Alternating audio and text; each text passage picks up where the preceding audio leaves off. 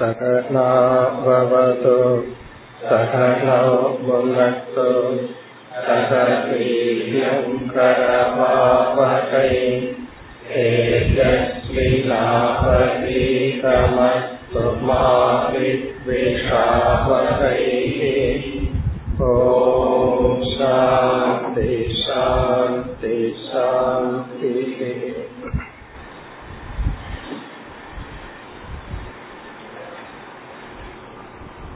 முதல் ஸ்லோகம் सत्त्वं रजस्तम इति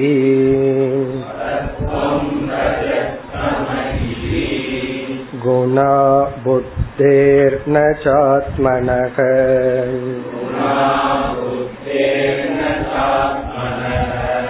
सत्त्वे नान्यतमौहन्यात्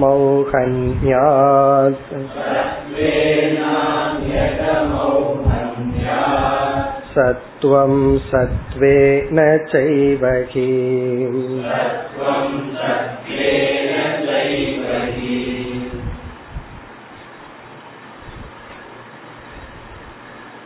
இந்த அத்தியாயத்திற்கு ஹம்சகீதை என்று பெயர் இந்த அத்தியாயம் முழுவதிலும் கிருஷ்ண பகவான் ஆத்ம தத்துவத்தை விளக்குகின்றார் சென்ற வகுப்பில் பார்த்தோம் இது ஒரு ஞான யோக அத்தியாயம் என்று.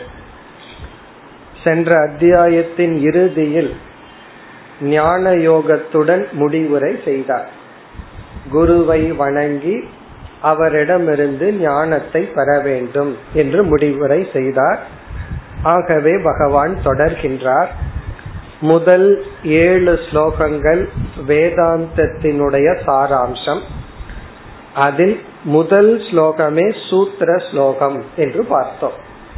வேதாந்தத்தில் சொல்லப்படுகின்ற முக்கிய கருத்துக்கள் அனைத்தையும் இந்த முதல் ஸ்லோகத்தில் வைத்துள்ளார். முதல் வரியை சென்ற வகுப்பில் பார்த்து முடித்தோம். சத்துவம் ரஜஸ்தம இதி குணாகா. சத்துவம் ரஜஸ்தமக என்று மூன்று குணங்கள் உள்ளன. இந்த மூன்று குணங்கள் மூன்று விதமாக நம்மை பந்தப்படுத்துகின்றன. சத்துவம் என்பது ஞான இச்சா ரஜஸ் என்பது கர்ம இச்சா என்றும் தமஸ் என்பது இந்த இரண்டு இச்சையினுடைய அபாவம். அகர்ம இச்சா என்றால் அறிவை அடையவும் செயல்படவும் விருப்பமில்லாத மனநிலை.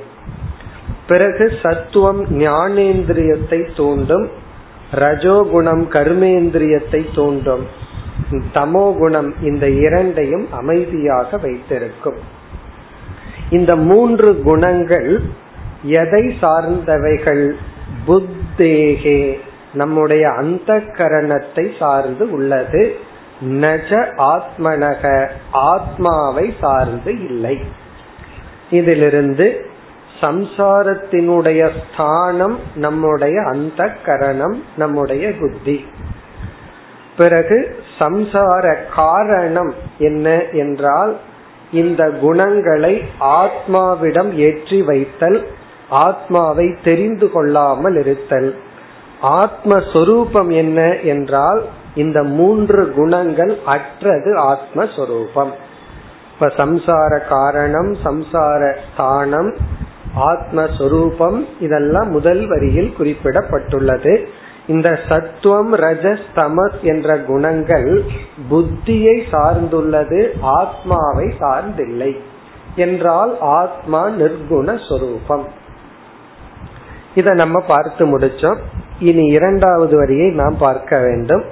இந்த இரண்டாவது வரியில் மோக்ஷ உபாயம் கூறப்படுகிறது. மோக்ஷத்தை அடைய உபாயம். சம்சார நிவிருத்தி உபாயம். சம்சாரத்திலிருந்து எப்படி நிவிருத்தி அடைதல்? அல்லது மோக்ஷத்தை எப்படி அடைதல்? மோக்ஷ உபாயம் கூறப்பட்டுள்ளது. அதைத்தான் பகவான் பிறகு விளக்கப் போகின்றார். இரண்டாவது வரியை பார்த்தால் சத்துவேன அந்நதமௌ ஹன்யாத் சத்துவ குணத்தின் துணை கொண்டு சத்துவேன என்றால் சத்துவ குணத்தின் துணை கொண்டு அந்நதமோ மற்ற இரண்டு குணங்களையும் அந்நதமோ என்றால் மற்ற இரண்டு இரண்டையும். இங்க மற்ற இரண்டு என்பது ரஜோகுணம் தமோகுணம். மற்ற இரண்டு குணமான ரஜோகுணத்தையும் தமோ குணத்தையும் ஹன்யாத் வெல்ல வேண்டும். சத்துவ குணத்தின் துணை கொண்டு மற்ற இரண்டு குணத்தையும் வெல்ல வேண்டும் வெற்றி அடைய வேண்டும். பிறகு சத்துவ குணத்திலிருந்து எப்படி வெற்றி அடைதல்? மூன்று குணங்களும் மூன்று விதத்தில் நம்மை பந்தப்படுத்துகின்றன. சத்துவ குணத்தின் துணையை எடுத்துக்கொண்டு ரஜோகுணம் சமோ குணத்தை வென்றுவிட்டு பிறகு சத்துவ குணத்தை எப்படி வெல்வது? அது அடுத்த பகுதி. சத்துவம் சத்துவேன செய்வகி. சத்துவம் என்றால் சத்துவ குணத்தை எப்படி வெல்லுதல் என்றால் சத்துவேன ஏவ. சத்துவ குணத்தின் துணை கொண்டே சத்துவ குணத்தை வெல்ல வேண்டும். அப்ப வந்து சத்துவ குணத்தின் துணை கொண்டு ரஜோ குணத்தையும் தமோ குணத்தையும் வென்றுவிட்டு சத்துவ குணத்தின் துணையினாலேயே சத்துவ குணத்தை வெல்ல வேண்டும். சத்துவேன என்றால் சத்துவ குணத்தின் துணை கொண்டே சத்துவம் சத்துவத்தை ச ஏவன அது போல என்று பொருள். அது போலன்னா எப்படி சத்துவத்தின் துணை கொண்டு ரஜசையும் தமசையும் வென்றோமோ அதுபோல சத்துவத்தினாலேயே தான் சத்துவத்தை வெல்ல வேண்டும். இதுதான் மோக்ஷ உபாயம். மோக்ஷத்திற்கான மார்க்கம்.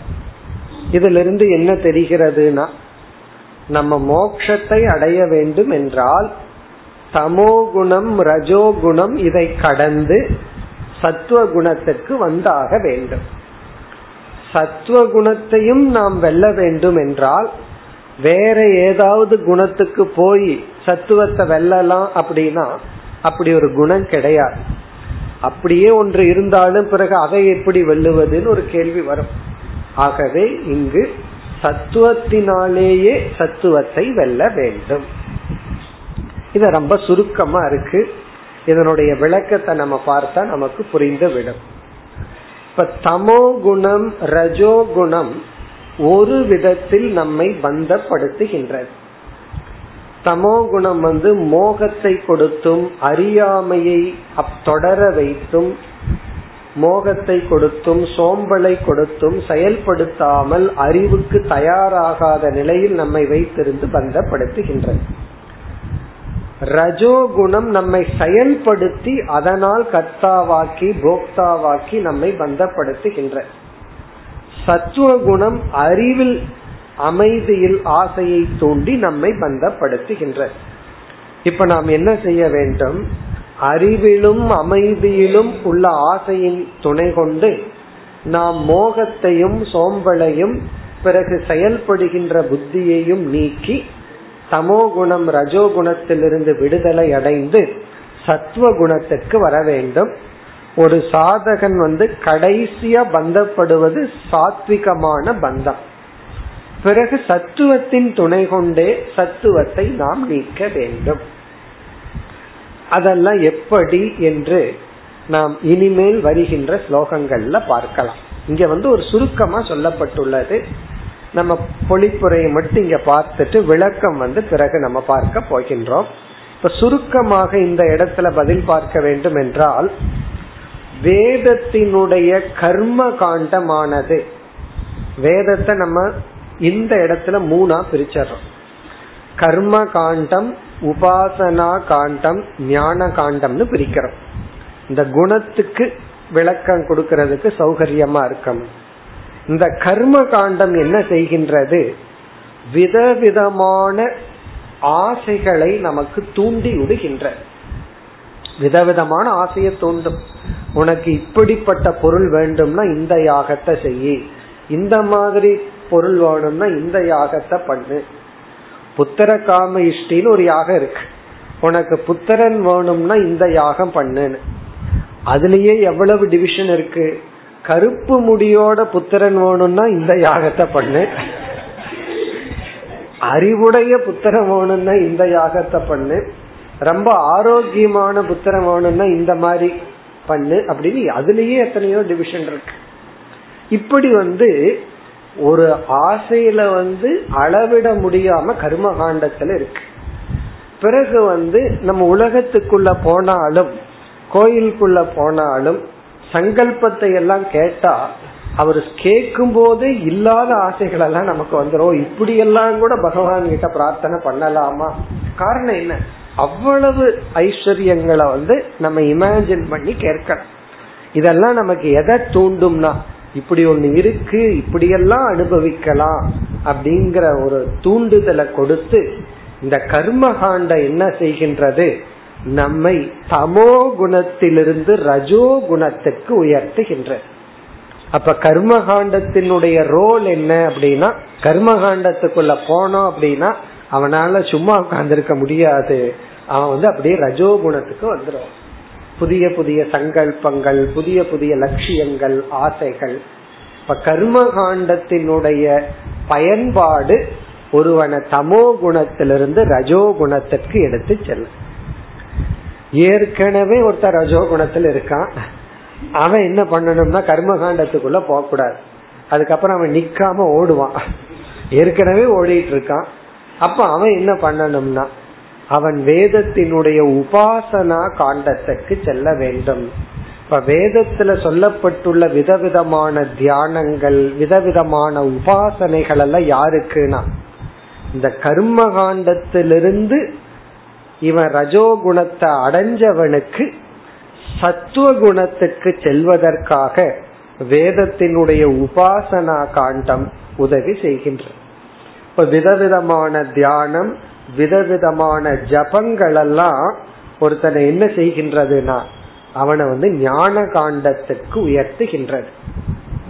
அப்போ தமோ குணத்திலிருந்து ரஜோ குணத்துக்கு போகணும்னா கர்மகாண்டம் ரஜோ குணத்திலிருந்து சத்துவ குணத்துக்கு போகணும் என்றால் உபாசனா காண்டம்.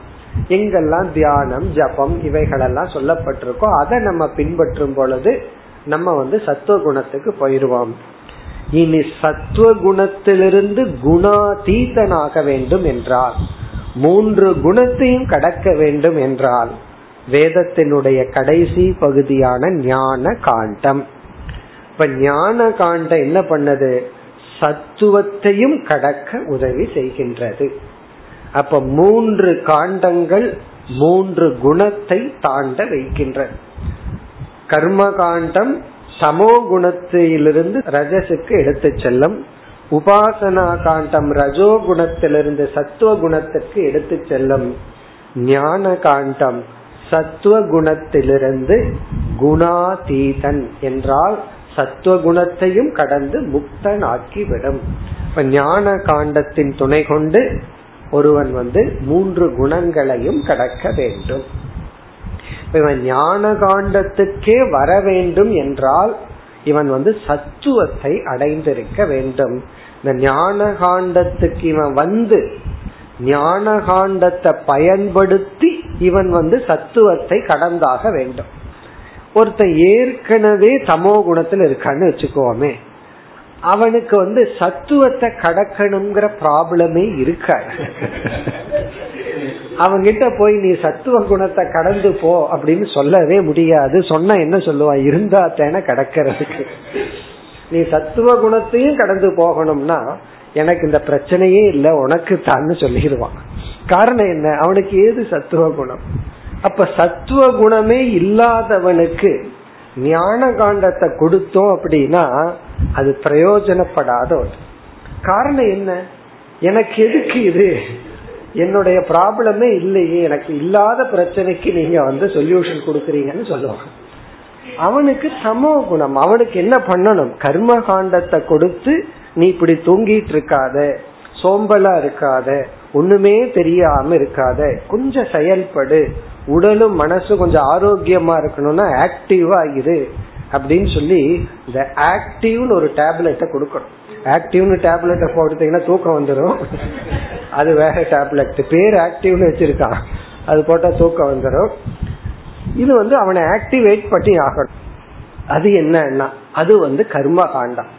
அவ்வளவு ஆக்டிவேட்டா இருக்கிறவன் வந்து கொஞ்சம் ஜபம் எல்லாம் பண்ணி சில விதமான உபாசனைகள் ஜபங்கள்லாம் பண்ணி அவன் ஞான காண்டத்திற்கு வந்து ஞான காண்டத்துக்கு வந்தவனுக்கு தான் அல்லது சத்துவ குணத்துக்கு வந்தவனுக்கு தான் ஞான காண்டம் பயன்படும். அவன்தான் அதை கடந்து செல்ல வேண்டும். இப்ப இங்கு வந்து பகவான் என்ன சொல்றார்? சத்துவ குணத்தை அடைவதன் மூலமாக சத்துவ குணத்துக்கு நீ வருவதன் மூலமாக தமோ குணம் ரஜோ குணத்தை வென்றுவிட வேண்டும். இங்கேயும் வந்து இந்த ஹன்யாத் அப்படிங்கிற சொல்லுக்கு இலக்கணப்படி வந்து கொன்று விடுதல் அப்படின்னு அர்த்தம். ஹனனம் அப்படின்னா டெஸ்ட்ராய் அழித்து விடுதல். நம்ம வந்து இங்க கடக்கணும்னு சொன்னோம். சத்துவத்தினால ரஜோ குணத்தையும் தமோ குணத்தையும் கடத்தல் அப்படின்னு பார்த்தோம். கடத்தல் கொன்று விடுதல் அப்படின்னா என்ன அர்த்தம்? அல்லது கடந்து விடுதல் அப்படின்னா என்ன அர்த்தம்? இங்கேயும் கவனமா நம்ம புரிஞ்சுக்கணும். தமோ குணத்தையும் ரஜோ குணத்தையும் கடந்து விடுதல் அல்லது கொன்று விடுதல் அப்படின்னா என்ன அர்த்தம் என்றால் இந்த இரண்டு குணத்தினால் வருகின்ற சம்சாரத்தை கடத்தல் தூண்டுதலை கடத்தல். எல்லா மனிதர்களுக்கும் மூன்று குணம் இறக்கும் வரை இருந்துதான் ஆகணும். ஒருத்தன் தமோ குணத்தை ஹண்ட்ரட் பர்சன்ட் கடந்துட்டான்னா தூக்கமே வராது. இந்த வயசானவங்களுக்கு அது ஒரு பிரச்சனை. தமோ குணத்தை வேற கடந்துடுறாங்க. அப்படின்னு என்ன அர்த்தம்னா மணி பார்த்துட்டே இருக்காங்க. அந்த காலத்துல பெல் அடிக்கும் இந்த காலத்துல பெல் அடிக்காது வாட்சில. டைமே போக மாட்டேங்குது. காரணம் என்ன? தூக்கம் வருவதில்லை. இப்ப தமோ குணம் இருந்தா தான் தூக்கம் வரும். பிறகு வந்து கொஞ்சம் ஆக்டிவ் ஆசனம் பண்ணணும் நடக்கணும் கொஞ்சம் ஆக்டிவா இருக்கணும்னா ரஜோகுணம் போகணும் இப்ப தமோ குணத்துல நல்ல அம்சமும் இருக்கு தேவையான அம்சமும் இருக்கு. ரஜோ குணத்துல நல்ல அம்சமும் இருக்கு தேவையான அம்சமும் இருக்கு. அதை நம்ம சொல்லவில்லை. அதனுடைய சம்சாரத்திலிருந்து விடுதலை. தமோ குணத்தினுடைய வெளிப்பாடு கவனக்குறைவு சோம்பல் மோகம். ரஜோ குணத்தினுடைய சம்சார வெளிப்பாடு பொறாமை கோபம் இதெல்லாம். அப்படி வென்று விடுதல் என்றால் அதனுடைய தூண்டுதலில் இருந்து தப்பிக் கொள்ளுதல் ரஜோகுணம் சமோ குணத்தினுடைய தூண்டுதலில் இருந்து நாம் விடுதலை அடைதல். அந்த குணம் நம்ம ஹேண்டில் பண்ணாம நாம அந்த குணத்தை ஹேண்டில் பண்றது. கோபத்தை நம்ம ஹேண்டில் பண்ணணும் அப்படின்னா அது ஒரு வரம். சில இடத்துல கோபம் வர்ற மாதிரி காமிச்சுக்கணும். கோபமான வார்த்தையை பேசினா தான் சில பேர்த்துக்கிட்ட வேலை நடக்கும். அப்ப நம்ம கவனமா அதை ஹேண்டில் பண்றதுங்கிறது வேற. கோபம் நம்ம ஹேண்டில் பண்றது தான் நார்மலா நடக்குது. அப்படி இல்லாமல் தமோ குணம் ரஜோ குணத்திலிருந்து வருகின்ற சம்சாரத்திலிருந்து விடுதலை. பிறகு வந்து சத்துவம் சத்வேன இத நம்ம பிறகு பார்க்க போறோம் எப்படின்னு. சத்துவ குணத்தினாலேயே சத்துவ குணத்தை கடத்தல் என்றால் சத்துவ குணத்திலிருந்து வருகின்ற சம்சாரத்தை கடத்தல். ஏன்னா நம்ம அமைதிக்கு அடிக்ஷன் ஆயிரலாம் அறிவுக்கு அடிக்ஷன் ஆயிரலாம். அப்படி நம்ம வந்து அந்த குணத்திலிருந்து வருகின்ற சம்சாரத்தை கடத்தல். இப்ப நம்ம கடைசியா என்ன சொல்றோம்? ஒரு முக்தன் வந்து சத்துவ குண பிரதான மனிதனாக வாழுவார். அவனுக்கு ரஜோகுணம் கொஞ்சம் இருக்கும் தமோ குணமும் இருக்கும். ஆனா அதிகமா அவனுடைய குணம் வந்து சத்துவம். சத்துவ குண பிரதான புருஷனாக இருந்தாலும் சாத்விகமாக அவன் பந்தப்படுவதில்லை. சத்துவத்தினாலும் அவன் பந்தப்படுவதில்லை. இதுதான் பொருள். அப்ப உபாயம் வந்து ஒவ்வொரு குணமாக சென்று இவன் சத்துவ குணத்துக்கு வந்து பிறகு ஞான காண்டத்தை பயன்படுத்தி சத்துவ குணத்தையும் கடந்து செல்லுதல். இப்ப இந்த முதல் ஸ்லோகத்தை பார்த்தோம்னா சத்துவம் ரஜஸ் தமஸ் என்று மூன்று விதமான குணங்கள். அதனுடைய இருப்பிடம் ஆத்மா அல்ல நம்முடைய புத்தி. ஆத்மா நிர்குண சொரூபம். சத்துவத்தின் துணை கொண்டுதான் மற்ற இரண்டு குணங்களையும் கடக்கணும்.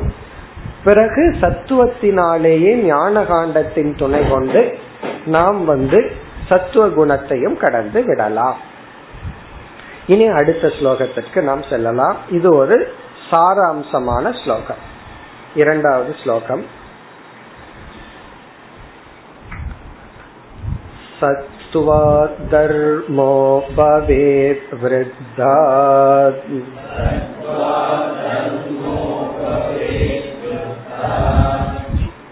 पुंसो मद्भक्तिलक्षणः।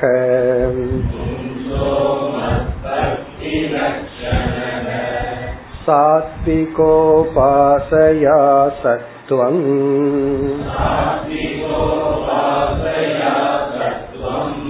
ततो धर्म प्रवर्तते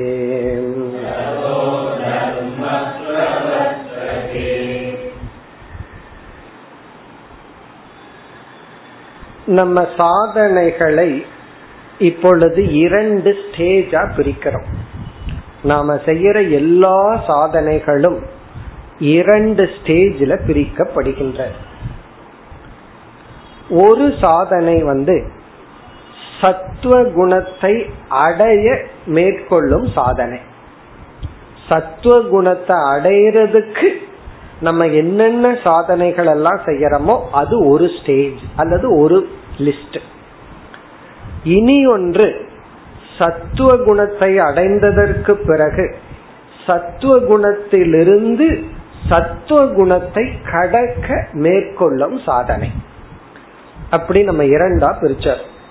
நம்ம என்ன சாதனை செய்தாலும் அந்த சாதனைகள் இந்த ரெண்டுல ஏதோ ஒன்றுதான். ஒன்னா சத்துவத்தை அடையிறதுக்கு சாதனை பண்ணிட்டு இருப்போம் அல்லது சத்துவத்தை கடப்பதற்கு சாதனை பண்ணிட்டு இருப்போம் இது நம்ம கேட்கறதுக்கே ரொம்ப பெக்கூலியரா இருக்கு. கஷ்டப்பட்டு சாதனை பண்ணி சத்துவத்தை அடையிறோம் அதுக்கப்புறம் இம்மீடியட்டா என்ன பண்றோம்னா அதை கடக்கிறதுக்கு சாதனை பண்றோம். ஏன் பைபாஸ் பண்ணிடலாமே இப்ப வந்து எல்லாத்துக்கும் பைபாஸ் இருக்கு. ஹார்ட்ல இருந்து ரோடு வரைக்கும் பைபாஸ் தான். பைபாஸ் ரைடர்னே பஸ்ஸுக்கு பேர். இது பைபாஸ்லயே போகும் அப்படின்னு சொல்லு அதாவது நம்ம செய்யற தொண்ணூறு சதவீதமான தவங்கள் சாதனைகள் அல்லது நம்ம வாழ்க்கையில ரொம்ப கஷ்டப்படுறது. Ninety percent of the pain எதற்குனா இந்த சத்துவத்தை அடையிறதுக்கு தான் நம்ம செய்யற அனைத்து சாதனைகளுமே இந்த சத்துவ குணத்தை அடையிறதுக்காகத்தான் இருக்கும். இது எப்படி அப்படின்னா பசி நீங்கணும் அப்படின்னா ரெண்டு ப்ராசஸ் ஒன்று சமையல் பண்ணி ஃபுட்டு தயாராகணும். இரண்டாவது சாப்பிடணும். இந்த ரெண்டும் பண்ணா பசி நீங்கும். இதுல எது ரொம்ப கஷ்டமானது? கஷ்டமானது எதுனா ஃபுட்டு ப்ரிப்பேர் ஆகிறது தான் சமையலாகி நம்ம முன்னாடி வந்து நிக்கிறதா கஷ்டமான சாதனை. சாப்பிட்றது அப்படிங்கறது கஷ்டம்னு யாரும் சொல்ல மாட்டார்கள். அது சமையல் செஞ்ச கை பக்குவத்தை பொறுத்து இருக்கு.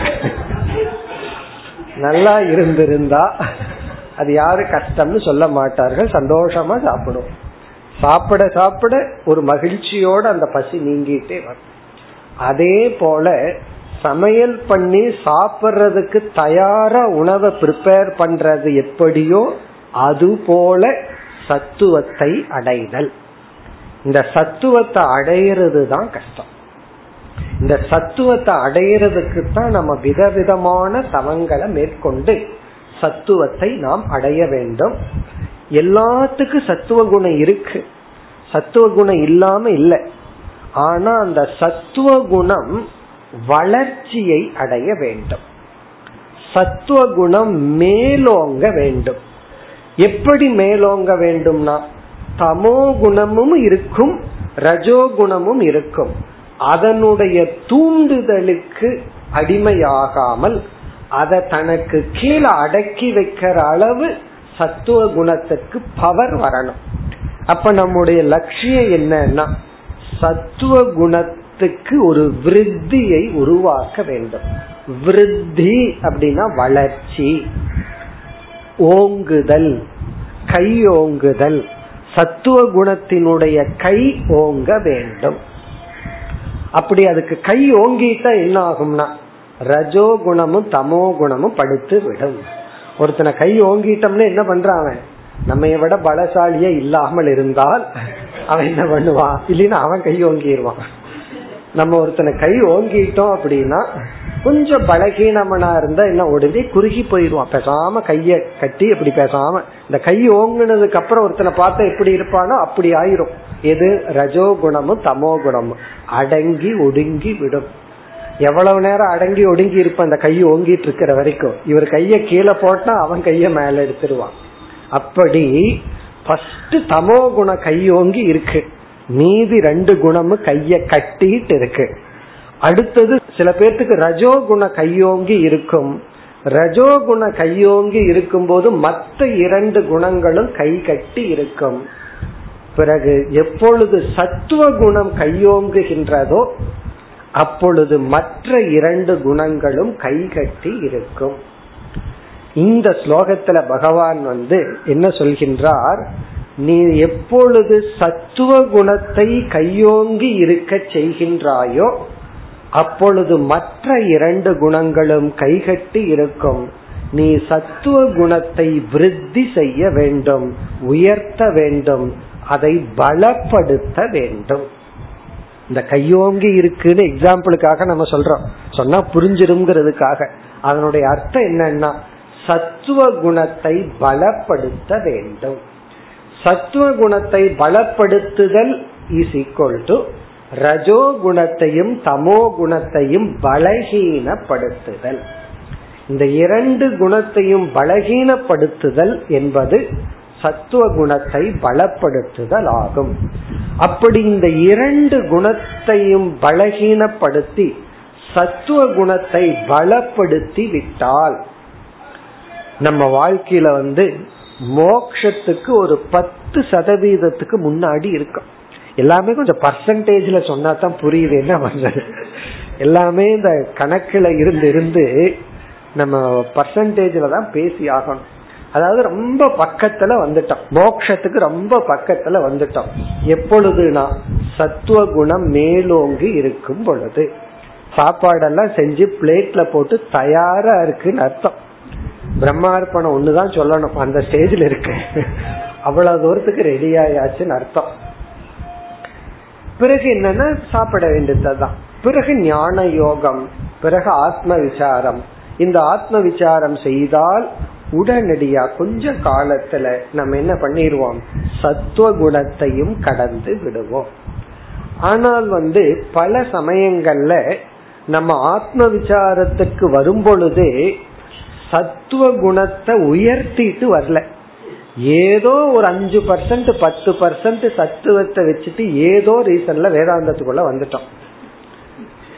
நம்ம வந்து தொண்ணூறு சதவீதம் அல்லது சத்துவம் மேலோங்கி வரல. ஒன் ஹவர் தான் மேலோங்கி இருக்கு. அதுவும் வாரத்துல. மீதி என்ன ஆகுதுன்னா மீதி நேரமெல்லாம் மத்ததுதான் மேலோங்கி இருக்கு.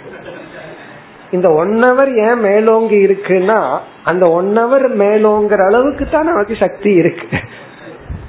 அப்ப என்ன ஸ்டேஜ்னா அப்ப என்ன ஆகும்? நம்ம வந்து வேதாந்தம் படிக்கிறதுனாலயோ ஞான யோகத்தை மேற்கொள்றதுனாலயோ சத்துவம் வந்துட்டதாக கற்பனை பண்ணிக்க கூடாது. ஏதோ என்னமோ தெரியல அதுக்கெல்லாம் லாஜிக்கே கிடையாது. வந்துட்டோம் அவ்வளவுதான். ஏன் வந்தோம் எப்படி வந்தோம் எப்படி உட்கார்ந்து இருக்கிறோம்லாம் நமக்கு தெரியாது. யோசிச்சு பார்த்தா அதிசயமா இருக்கும் ஆச்சரியமா இருக்கும்.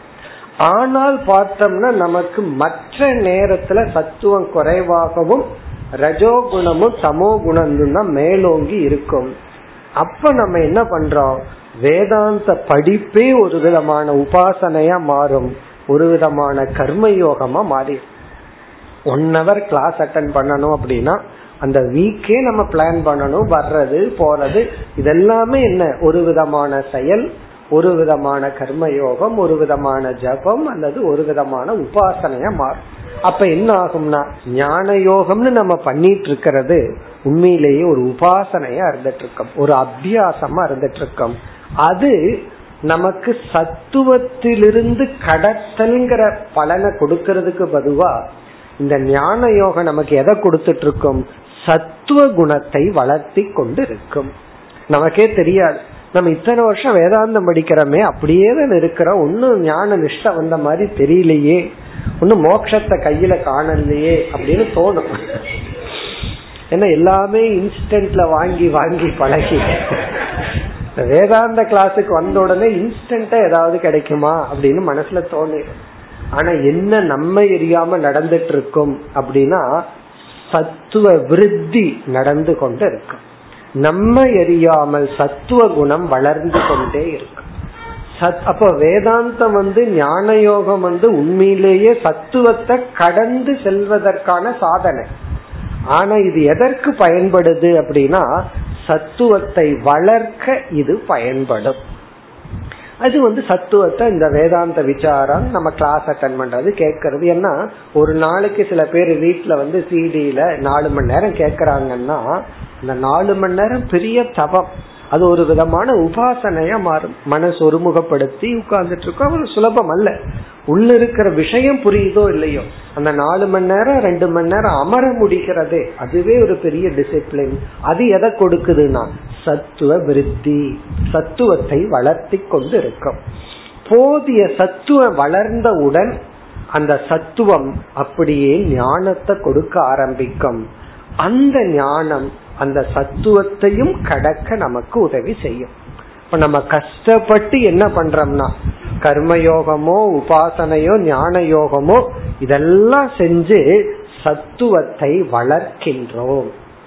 சத்துவம் ஒரு உச்ச கட்டத்துல வளர்ந்ததற்கு பிறகு சத்துவ குண பிரதான புருஷனாக நம்ம இருப்போம். ரஜோகுணமும் தமோ குணமும் நம்ம தூண்டி விடாது அந்த ஸ்டேஜ் வந்ததற்கு பிறகு ஞான யோகத்தின் மூலமாக நம்ம வந்து சத்துவத்தையும் கடந்தாக வேண்டும். இப்ப இங்கதான் நமக்கு ஒரு சந்தேகம் வரும். கஷ்டப்பட்டு சத்துவத்தை வளர்த்தி சத்துவத்தை கடக்கிறதுக்கு ஆரம்பத்திலேயே ஏதாவது நைஸா பண்ணி கடந்துட்டா என்ன? ஏன்னா எல்லாத்துக்கும் அப்படித்தானே கொஞ்சம் பார்த்து போட்டு கொடுங்கன்னு சொல்றாங்க கஷ்டப்பட்டு சத்துவத்துக்கு போய் சத்துவத்துல போய் சத்துவத்தை கடக்கிறதுக்கு முன்னாடியே அப்படின்னா முடியாது. பகவான் வந்து அந்த மாதிரி கிரியேட் பண்ணல. மோட்சத்துக்கு பாதையை அப்படி வகுத்து கொடுக்கல. சத்துவத்தினுடைய உச்சியில இருந்துதான் சத்துவத்தை கடக்க முடியும். தமோ குணத்திலும் ரஜோ குணத்திலும் இருந்து சத்துவத்தை கடக்க முடியாது. இப்ப சத்துவத்தை கடக்கணும்னா சத்துவத்தினுடைய உச்ச நிலைக்கு போகணும். இதனுடைய பொருள் என்னன்னா சத்துவத்தை கடந்ததற்கு பிறகும் நம்ம சாத்விக புருஷனாகத்தான் இருப்போம். ஆனா சத்துவ குணத்திலிருந்து வர்ற சம்சாரம் இருக்காது.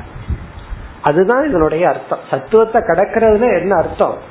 சத்துவ குணத்தில் இருந்து கொண்டே சத்துவ குணத்தினால் பந்தப்பட மாட்டோம் அப்ப ஒருத்தன் கேட்கலாம் அப்ப நான் தமோ குணத்தில் இருந்துட்டே தமோ குணத்தினுடைய பந்தப்படாம இருப்பனா முடியாது.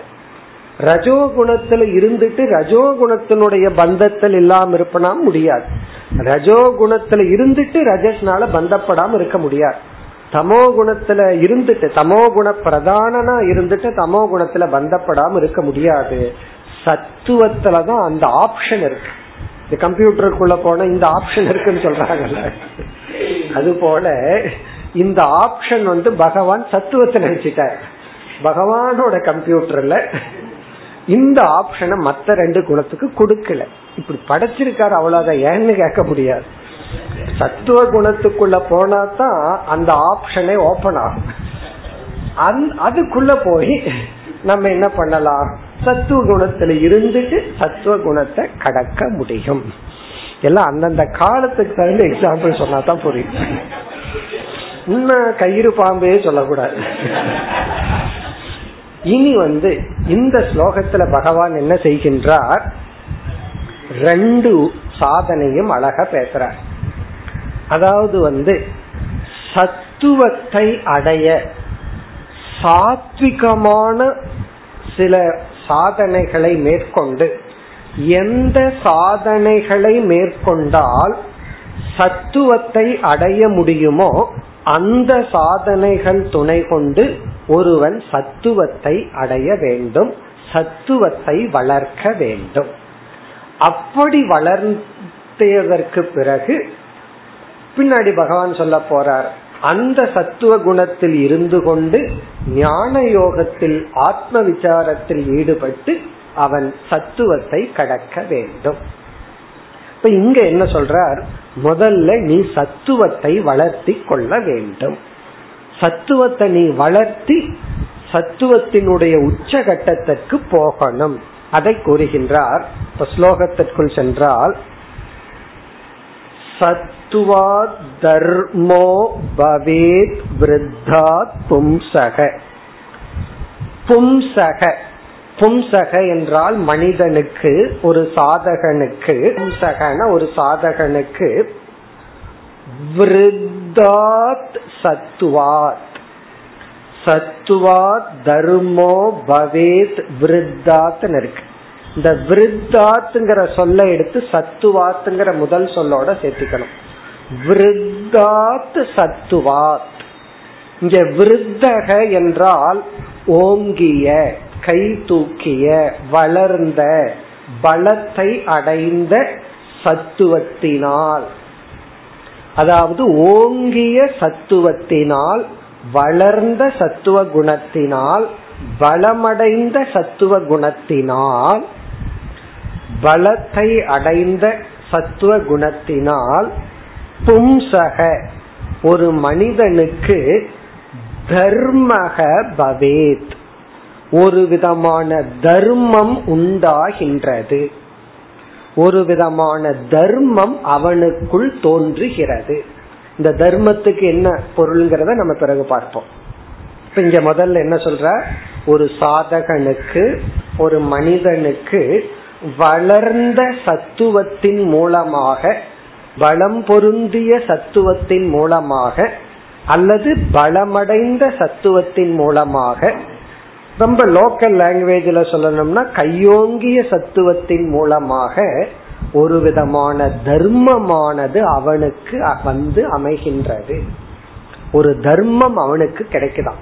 அவனுக்கு ஒரு தர்மம் கிடைச்சிருது.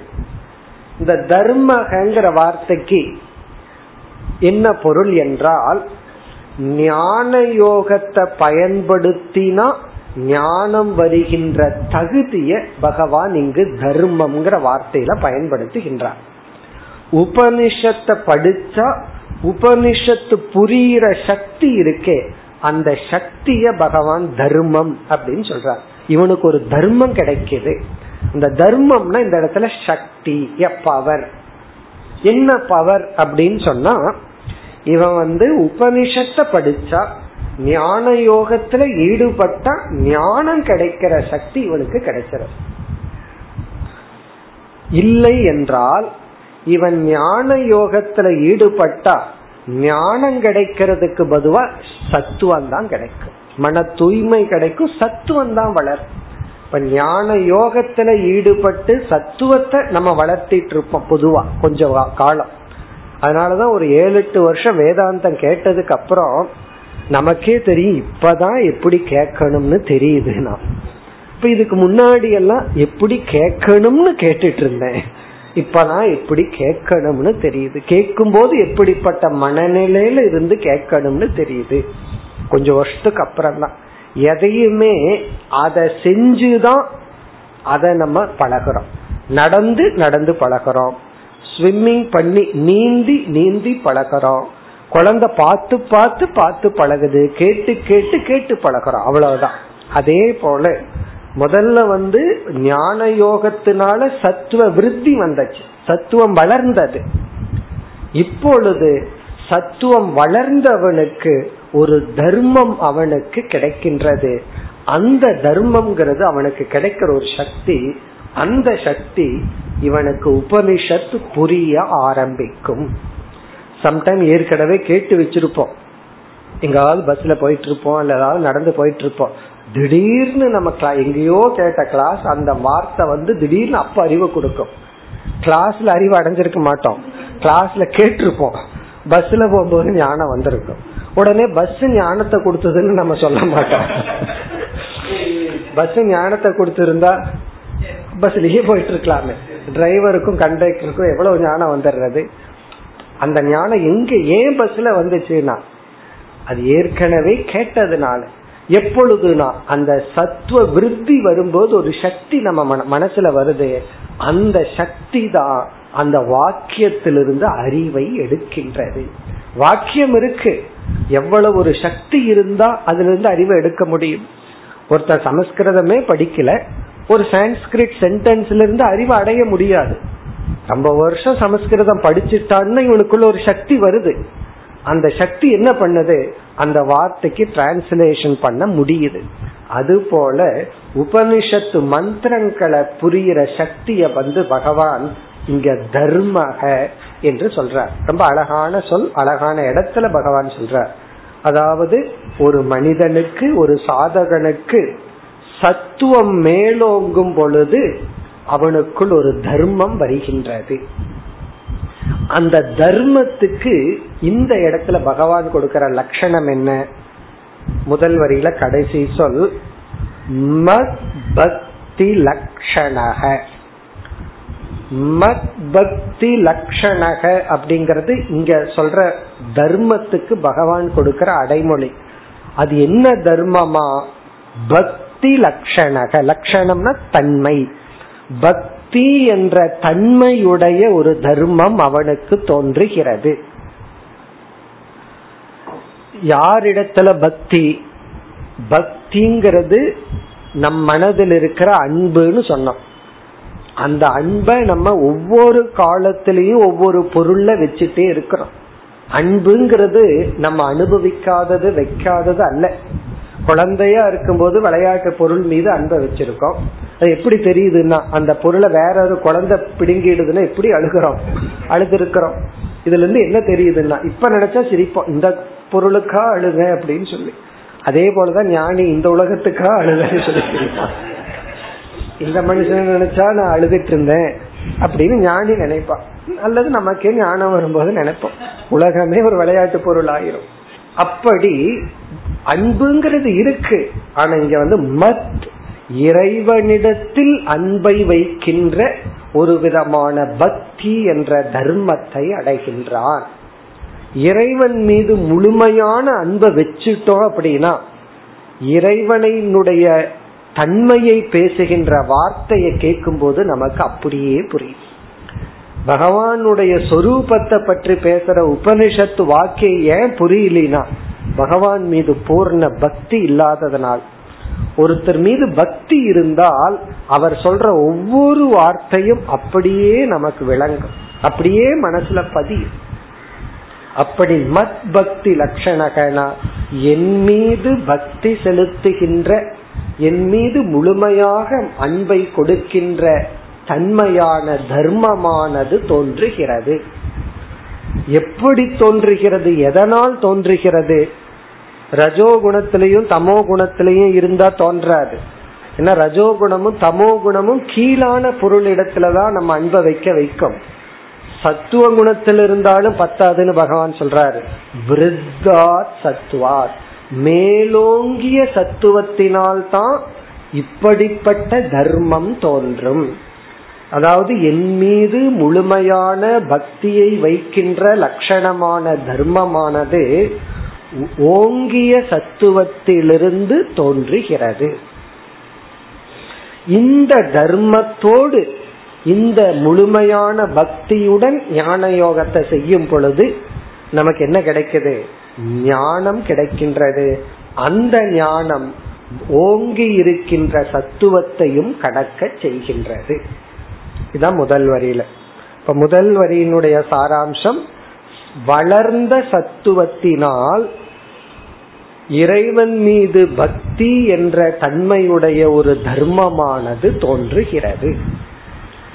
இந்த இடத்துல தர்மம்ங்கிறது பகவான் பக்தின்னு சொல்ற. பக்தியத்தான் தர்மம்ங்கிற வார்த்தையில சொல்ற. ஆனா நம்ம எப்படி புரிஞ்சுக்கிறோம்? உபனிஷத்தை புரிந்து கொள்கின்ற சக்தியானது தோன்றுகிறது. இத கேட்ட உடனே நமக்கு அடுத்த என்ன என்ன வரும்? முதல் வரிய படிச்ச உடனே இயற்கையா நம்ம மனசுல என்ன தோணும்? ஓங்கிய சத்துவத்திலிருந்து என் மீது பக்தி செலுத்துகின்ற ஒரு தர்மம் தோன்றுகிறது. அதுதான் நம்முடைய லட்சணம் லட்சியம். அந்த தர்மத்தை அடையணும். தர்மத்தை அடையணும்னு ஓங்கிய சத்துவத்தை அடைய வேண்டும். இப்ப நம்ம மனசுல என்ன அடுத்த என்ன வரும்? இந்த சத்துவத்தை எப்படி அடைதல்? சத்துவத்தை எப்படி வளர்த்துதல்? சத்துவத்துக்கு எப்படி விருத்தி செய்தல்? அதை இரண்டாவது வரியில் குறிப்பிடுகின்றார். சாத்விக உபாசயா சத்துவம். இப்ப நம்முடைய அடுத்த லட்சியம் என்ன? சத்துவத்தை எப்படி வளர்த்தி கொள்ளுதல். தமோ குணத்திலிருந்தும் ரஜோ குணத்திலிருந்தும் எப்படி விடுதலை அடைந்து சத்துவ குணத்தை எப்படி வளர்த்தி கொள்ளுதல்? அதுதான் நம்முடைய லட்சியம். அதுதான் தொண்ணூறு சதவீதமான சாதனைன்னு சொன்னோம். இப்ப சத்துவத்தை எப்படி வளர்த்தி கொள்ளுதல்? அதற்கான உபாயத்தை குறிப்பிடுகின்றார். சாத்விக உபாசையா. உபாசையான எடுத்துக்கொள்வதன் மூலம். சாத்விகம்னா அந்தந்த விதத்தில் உள்ள சத்துவ உபாயங்களை எடுத்துக்கொள்வதன் மூலம் சத்துவம். சத்துவமானது மேலோங்கும் அல்லது கிடைக்கும். இப்ப சாத்விகமான உபாசனையின் மூலமாக உபாயத்தின் மூலமாக சத்துவத்தை நாம் அடைவோம். இந்த சாத்விகமான உபாயம் என்ன? அப்படிங்கறது நீ அடுத்த கேள்வி. அதாவது சாத்விகமான உபாயத்தை எடுத்துக்கொள்வதன் மூலம். இங்க உபாசையா அப்படின்னா சேவையா அப்படின்னு அர்த்தம். சேவைனா எடுத்துக்கொள்ளுதல். சாத்விகமானதை எடுத்துக்கொள்வதன் மூலமாக சத்துவ குணம் வந்து மேலோங்கும். இனி சாத்விகமானது என்ன? அது ஒரு சந்தேகம் நமக்கு வரும். எதெல்லாம் சாத்விகம்? எதையெல்லாம் நம்ம எடுத்துக்கொள்வது சாத்விகம்னு வரும்? அதற்கு பகவான் வந்து நான்காவது ஸ்லோகத்துல பதில் சொல்ல போறார். இந்த நான்காவது ஸ்லோகத்துல உதாகரணமா பத்து உபாயத்தை சொல்ல போறார். அதாவது ஆகாரம் முதல் கொண்டு சாத்விகமான ஆகாரத்தை எடுத்துட்டா உனக்கு சத்துவ குணம் கிடைக்கும்.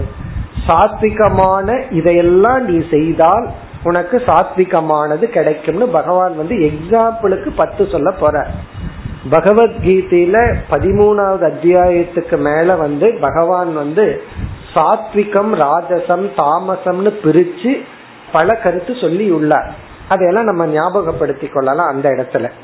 அப்ப வந்து சாத்விகமான உபாயம் அல்லது சாத்விக சேவா என்னங்கிறத பிறகு பார்ப்போம். அதாவது வந்து எல்லாம் சொல்ல போறார் பகவான். எதெல்லாம் சாத்விகம்?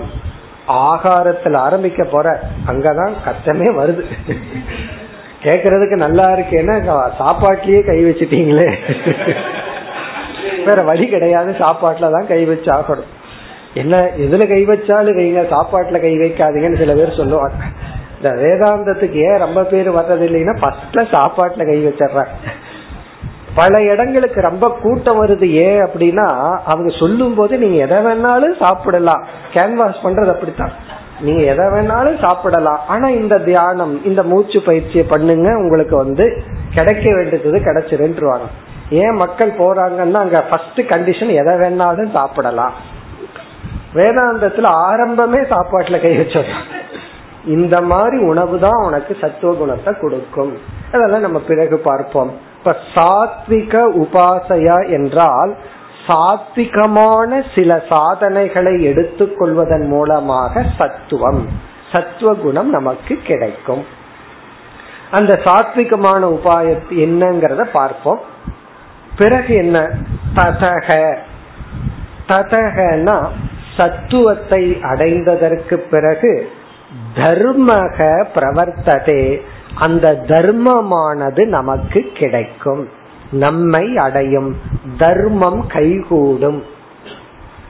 தர்மம் கைகூடும். கைகூடும்னு என்ன அர்த்தம்? அந்த தர்மம் நமக்கு கிடைச்சிரும். தர்மக பிரவர்த்ததேனா இந்த தர்மமானது கிடைத்து விடும் கைகூடி விடும். தர்மம்னா என்ன? பகவான் சொன்ன லட்சணம் வந்து மத் பக்தி லட்சணக. என் மீது பக்தி செலுத்தக்கூடிய தர்மமானது உனக்கு கிடைத்து விடும்.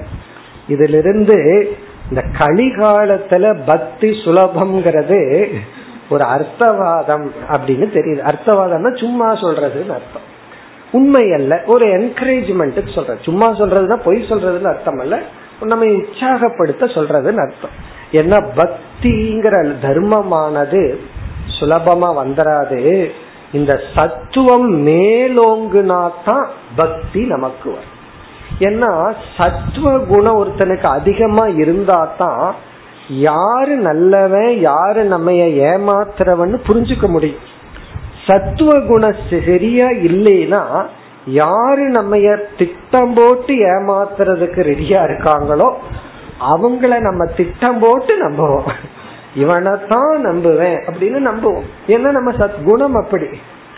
சத்துவ குணம் மேலோங்கி இருந்தா தான் ஒருத்தன் நம்ம புகழும் போது விழிச்சுக்குவோம் இல்ல அப்படின்னா புகழும் போது தூங்க ஆரம்பிச்சிருவோம் அல்லது குளிர ஆரம்பிச்சிருவோம் ஒருத்தன் புகழ்றான கவனமா இருக்கணும்.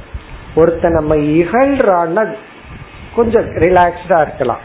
ஆனா இது நமக்கு ரொம்ப பேர்த்துக்கு தெரியறது பல பேர் பார்ட்னர்ஷிப்ல போய் கீழே விழுந்தவங்களை பார்த்தீங்கன்னா அந்த பார்ட்னர் இவர் இவர் எப்படி கீழே தள்ளி இருப்பாரு? ஸ்துதி. நாலு புகழ்ச்சி. அவ்வளவுதான். உங்களுக்கு எல்லாம் தெரியும் அப்படிங்கிற வார்த்தை தான். இப்படி எல்லாம் ஏன் மதி மயங்குது. மதி மயக்கம் தமோ குணம். மதி மயக்கம் வந்து ரஜோகுணத்தின் தமோ குணத்தின் விளைவு. அப்போ சரியான இடத்துல ஸ்ரத்த வரணும்னா சத்துவம் வேணும். இப்ப ஈஸ்வரன் இடத்துல ஸ்ரத்த வரணும்னா சத்துவம் மேலோங்கி இருக்க வேண்டும். இப்போ மேலோங்கிய சத்துவத்தினால் இறைவனிடத்தில் பக்தி பிறகு வந்து சாத்விகமான உபாயத்தை எடுத்துக்கொள்வதனால் சத்துவகுண வளர்ச்சி மேலும் அடுத்த வகுப்பில் தொடர்போம் ॐ पूर्णमधपूर्णमिधं पूर्णापूर्णमुदच्छते पूर्णस्य पूर्णमादाय पूर्णमेवावशिष्यते